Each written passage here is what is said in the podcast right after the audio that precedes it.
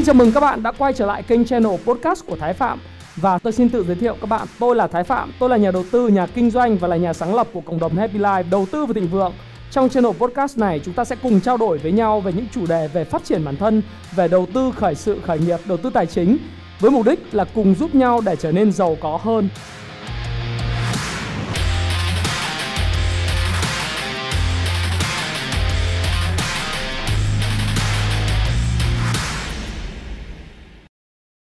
Ngày hôm nay chúng ta lại gặp nhau rất là vui mừng vào lúc bảy giờ tối ngày thứ năm mỗi một tuần để chia sẻ những cái bí mật, những bí quyết của những nhà đầu tư thành công, những nhà doanh nhân thành công trên thế giới và bạn có thể học được rất nhiều.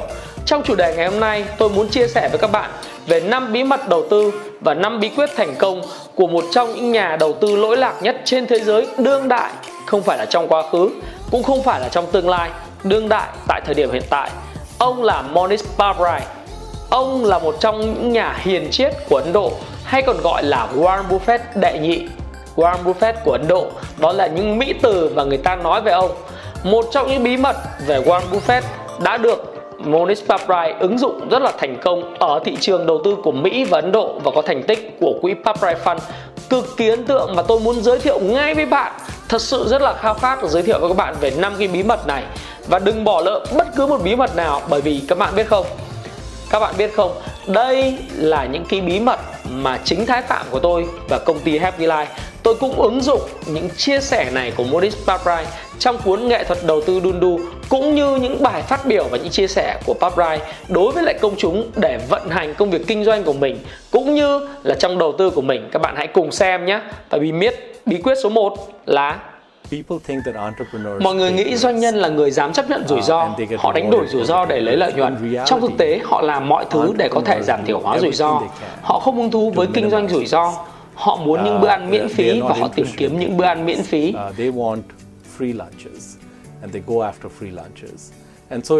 Nếu bạn nghiên cứu về bất cứ doanh nhân nào từ K. Kroc cho đến Uh, Howard Schultz của Starbucks, thậm chí là Buffett và Munger, điều bạn thấy là họ liên tục đặt cược vào những khả năng rủi ro thấp nhưng đem lại lợi nhuận cao. Họ không đâm đầu vào nơi có rủi ro cao lợi nhuận cao, mà là rủi ro thấp lợi nhuận cao. Thậm chí cả Bill Gates cũng vậy. Tổng lượng vốn chảy vào Microsoft từ khi công ty thành lập thấp hơn năm mươi nghìn lần so với ngày nay. Xét trên tổng lượng vốn đổ vào công ty như vậy, bạn không thể nói đó là một kinh doanh mạo hiểm được. Vì ban đầu họ không triển khai vốn nhiều, no capital deployed, nhưng độ bất định thì cao, high uncertainty. Bill Gates có thể phá sản, hoặc Bill Gates có thể trở thành người giàu có nhất trên danh sách Forbes bốn trăm. But it had high uncertainty. Bill Gates could have gone bankrupt. Or Bill Gates could have ended up the wealthiest person on the Forbes four hundred. Ông ấy có thể chịu kết quả tệ nhất trên đường phân phối chuẩn, nhưng không sao cả. Ông không đánh đổi rủi ro để đạt được mục đích mình mong muốn. Ông ấy thoải mái với sự bất định, uncertainty. Doanh nhân là những người giỏi xử lý trong tình huống bất định và cũng rất giỏi trong việc giảm thiểu rủi ro. Doanh nhân điển hình chính là người như vậy đấy. Mohnish treo các bức ảnh tuyệt vời về những người hùng của mình khắp mọi nơi. Nó giống như một lời nhắc nhở về người mà ông muốn mô phỏng và sao chép. Chúng ta thấy hai bức ảnh của Charlie Munger và một bức chân dung tuyệt vời của Warren Buffett ở đây. Còn một người hùng khác nữa của Mohnish là Mahatma Gandhi với cuốn hồi ký đáng ngưỡng mộ. Bức tường này của tôi chủ yếu là các lá thư và ghi chú của Munger và Buffett. Thêm một góc bên kia nữa, tôi gom góp và cất giữ qua nhiều năm. Tôi rất thích công việc này. Đây là nơi lưu giữ những bức ảnh yêu thích của tôi. Tôi có xu hướng treo chúng lên tường, hễ còn không gian trống.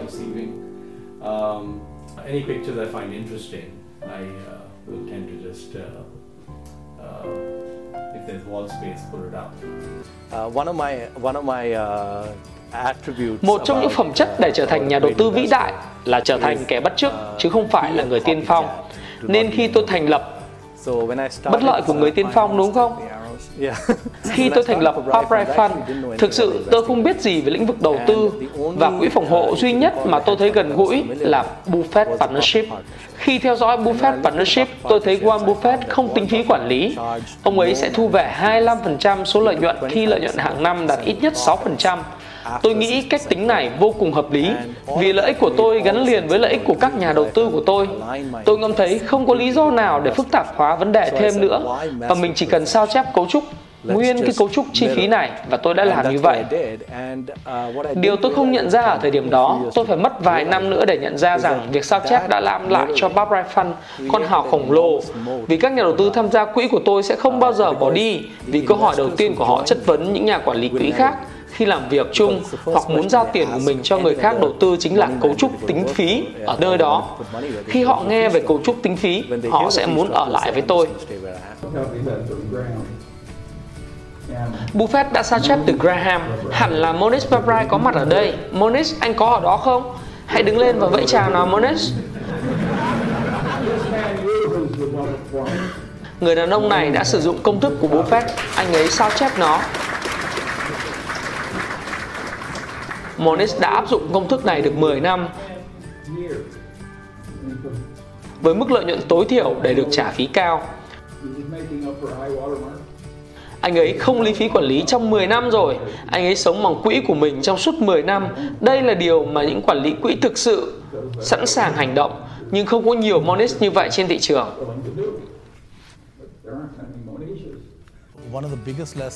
Một trong bài học lớn nhất cũng là tố chất quan trọng nhất để trở thành nhà đầu tư tài ba là kiên nhẫn và cực kỳ kiên nhẫn.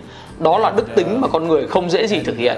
Điều thú vị về thị trường vốn là chúng ta thích nhìn vào điện thoại hoặc màn hình chớp nháy xanh đỏ, tức những thứ thay đổi trong tích tắc, trong khi thay đổi thực sự trong doanh nghiệp mất hàng năm trời, đôi khi là hàng thập kỷ, còn thay đổi của giá thị trường thì diễn ra trong vài giây. Hai cấp độ thay đổi trên tách biệt nhau.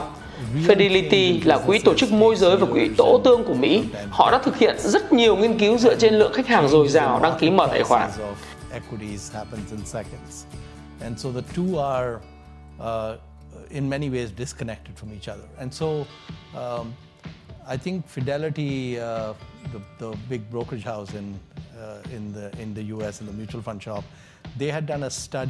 Họ nghiên cứu tất cả các tài khoản do các nhà đầu tư tự quản lý để xem nhóm khách hàng nào có hiệu suất đầu tư cao.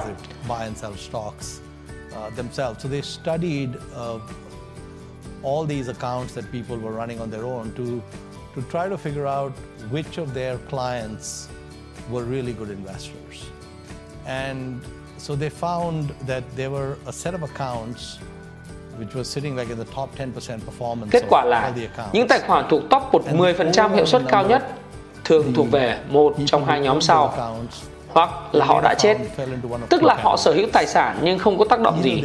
Hai, người ta đã quên mất tài khoản này nên cứ để nó tích lũy. Okay, and people forgot that this account was there and it just kept going. Doing really well. Or they had forgotten. Hoặc là họ đã quên được rằng mình đã sở hữu tài khoản. Như vậy, hai chỉ tiêu có hiệu suất đầu tư cao nhất rơi vào trường hợp bạn đã chết hoặc bạn đã quên. Nói chung, hoạt động trong đầu tư thì dễ làm hao hụt tài khoản của bạn hơn là giúp bạn. Charlie Munger từng bảo ông đọc Barron's trong năm mươi năm, đó là tuần san Mỹ. Ông ấy đọc từ những năm một nghìn chín trăm sáu mươi đều đặn như vậy. Vào năm hai nghìn lẻ ba, sau năm mươi năm đọc Barron's, ông nhận được lời khuyên mua cổ phiếu từ Barron's. Mỗi tập san của Barron's chứa khoảng mười khuyến nghị mua cổ phiếu. Mỗi năm Barron's phát hành khoảng năm mươi tập san. Sau năm mươi năm sẽ là hai nghìn năm trăm tập san hay hai mươi lăm nghìn khuyến nghị mua cổ phiếu. Như vậy, Charlie đã tìm hiểu toàn bộ hai mươi lăm nghìn khuyến nghị mua rồi chọn được một cổ phiếu sau năm mươi năm, đó là công ty cung cấp phụ tùng và dịch vụ ô tô. Ông ấy đầu tư mười triệu đô vào công ty này năm hai nghìn lẻ ba và đến năm hai nghìn lẻ sáu số vốn đó tăng lên thành tám mươi triệu, tức là tăng tám lần trong ba năm. Okay, after fifty years, which was a company called Tenneco, uh, auto parts and uh, service centers and such. And in three years, uh, so he he puts ten million dollars into Tenneco in two thousand three. By two thousand six, it's worth eighty million, uh, eight x in in three years.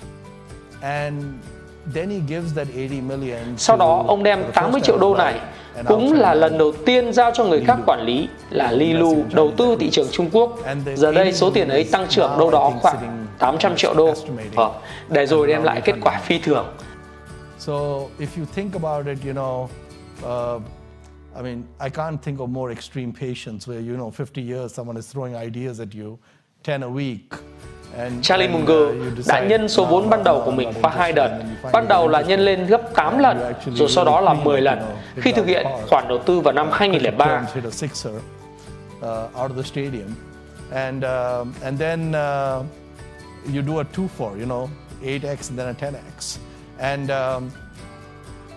ba. Charlie Munger đã tám mươi tuổi. Nhìn lại thành tích lỗi lạc của Munger trong mười sáu năm qua, bạn sẽ thấy nó nằm trong top một phần mười của một phần trăm của một phần trăm toàn thế giới. Tôi không biết bao nhiêu người có thể nâng số vốn đầu tư lên tám mươi lần trong từng ấy năm. Sự sẵn sàng chờ đợi để có một cú fast pitch hay là một ý tưởng đầu tư xuất sắc là tố chất cực kỳ quan trọng, gần như quan trọng ngang với việc tập trung vào vòng tròn năng lực của bạn. Is a, is a, is a very, very important trait. Uh, almost equally important is sticking to circle of competence. So, vậy nên hãy đảm bảo mình đầu tư vào những gì mình hiểu rõ. That we understand really well. And so this uh, twenty-five year journey. Trong hành trình hai mươi lăm năm đầu tư giá trị, tôi học được rất nhiều bài học. Nếu bạn nhìn vào nhà đầu tư Mohnish của hai mươi lăm năm trước so với ngày hôm nay, có rất nhiều bài học chứa đựng trong các nguyên tắc cốt lõi. Những nguyên tắc cốt lõi này không thay đổi, nhưng tôi học được rất nhiều, đặc biệt là bài học từ những sai lầm.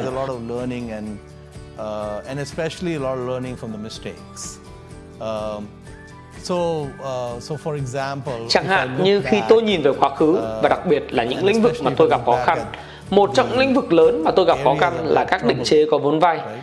One of the big areas that I've had trouble in is levered institutions. Um, so I, I, I've had a few, few. Uh, Tôi đã đầu tư vào một vài công ty nhưng không đem lại lợi nhuận vì họ vay vốn và đôi khi công ty sử dụng đòn bẩy vốn.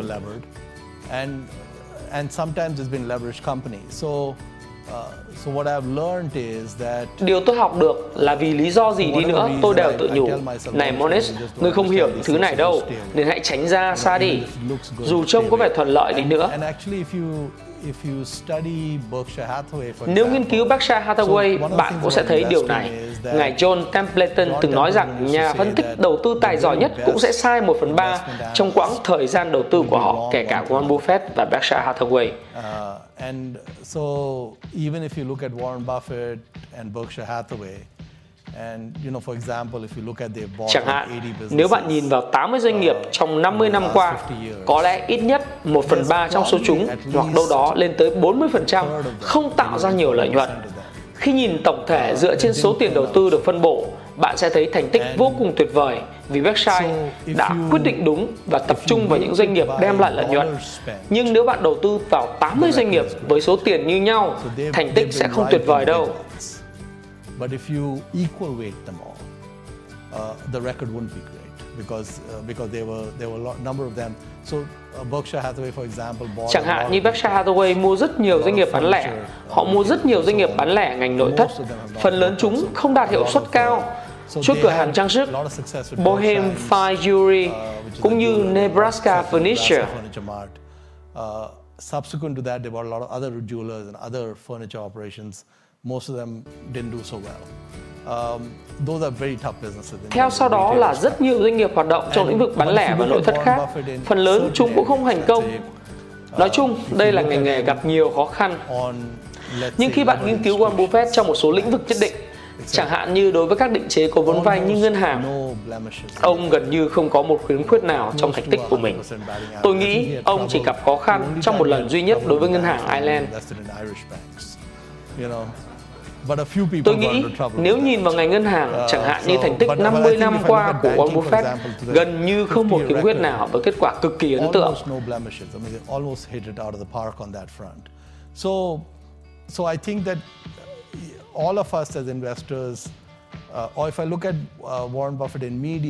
Trên truyền thông, Warren Buffett là nhà đầu tư có thành tích cực kỳ xuất chúng. Ông đầu tư hiệu quả ở ngành hàng tiêu dùng, những thương hiệu tuyệt vời, nhưng không hiệu quả ở ngành bán lẻ. Tất cả chúng ta đều có vòng tròn năng lực. Chúng ta giỏi ở một số lĩnh vực và có thể không giỏi ở những lĩnh vực khác.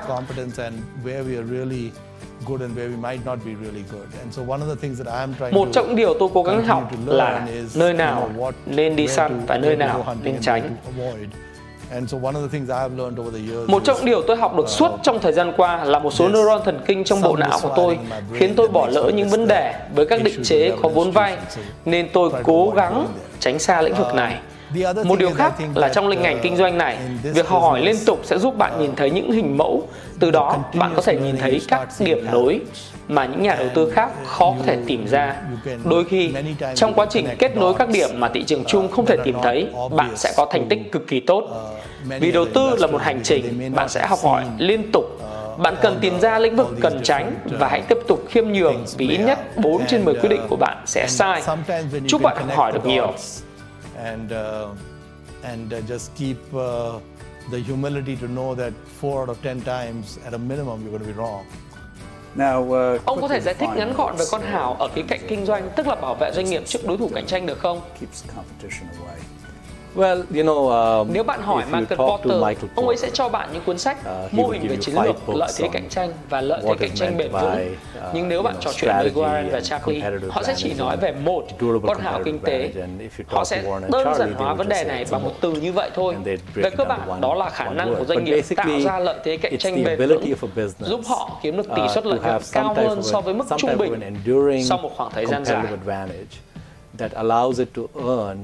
A better than average rate of return over an extended period of time. Uh, and uh, so some businesses have narrow moats, some have broad moats, some have moats that are deep but get filled up pretty quickly. Uh, so what you want is a business that has a deep moat with lots of piranha in it, and that's getting deeper by the day. Uh, that's, that's a great business. Hãy chia sẻ những thông tin này nếu bạn cảm thấy nó hữu ích với bạn và hẹn gặp lại các bạn trong chia sẻ tiếp theo của tôi nhé.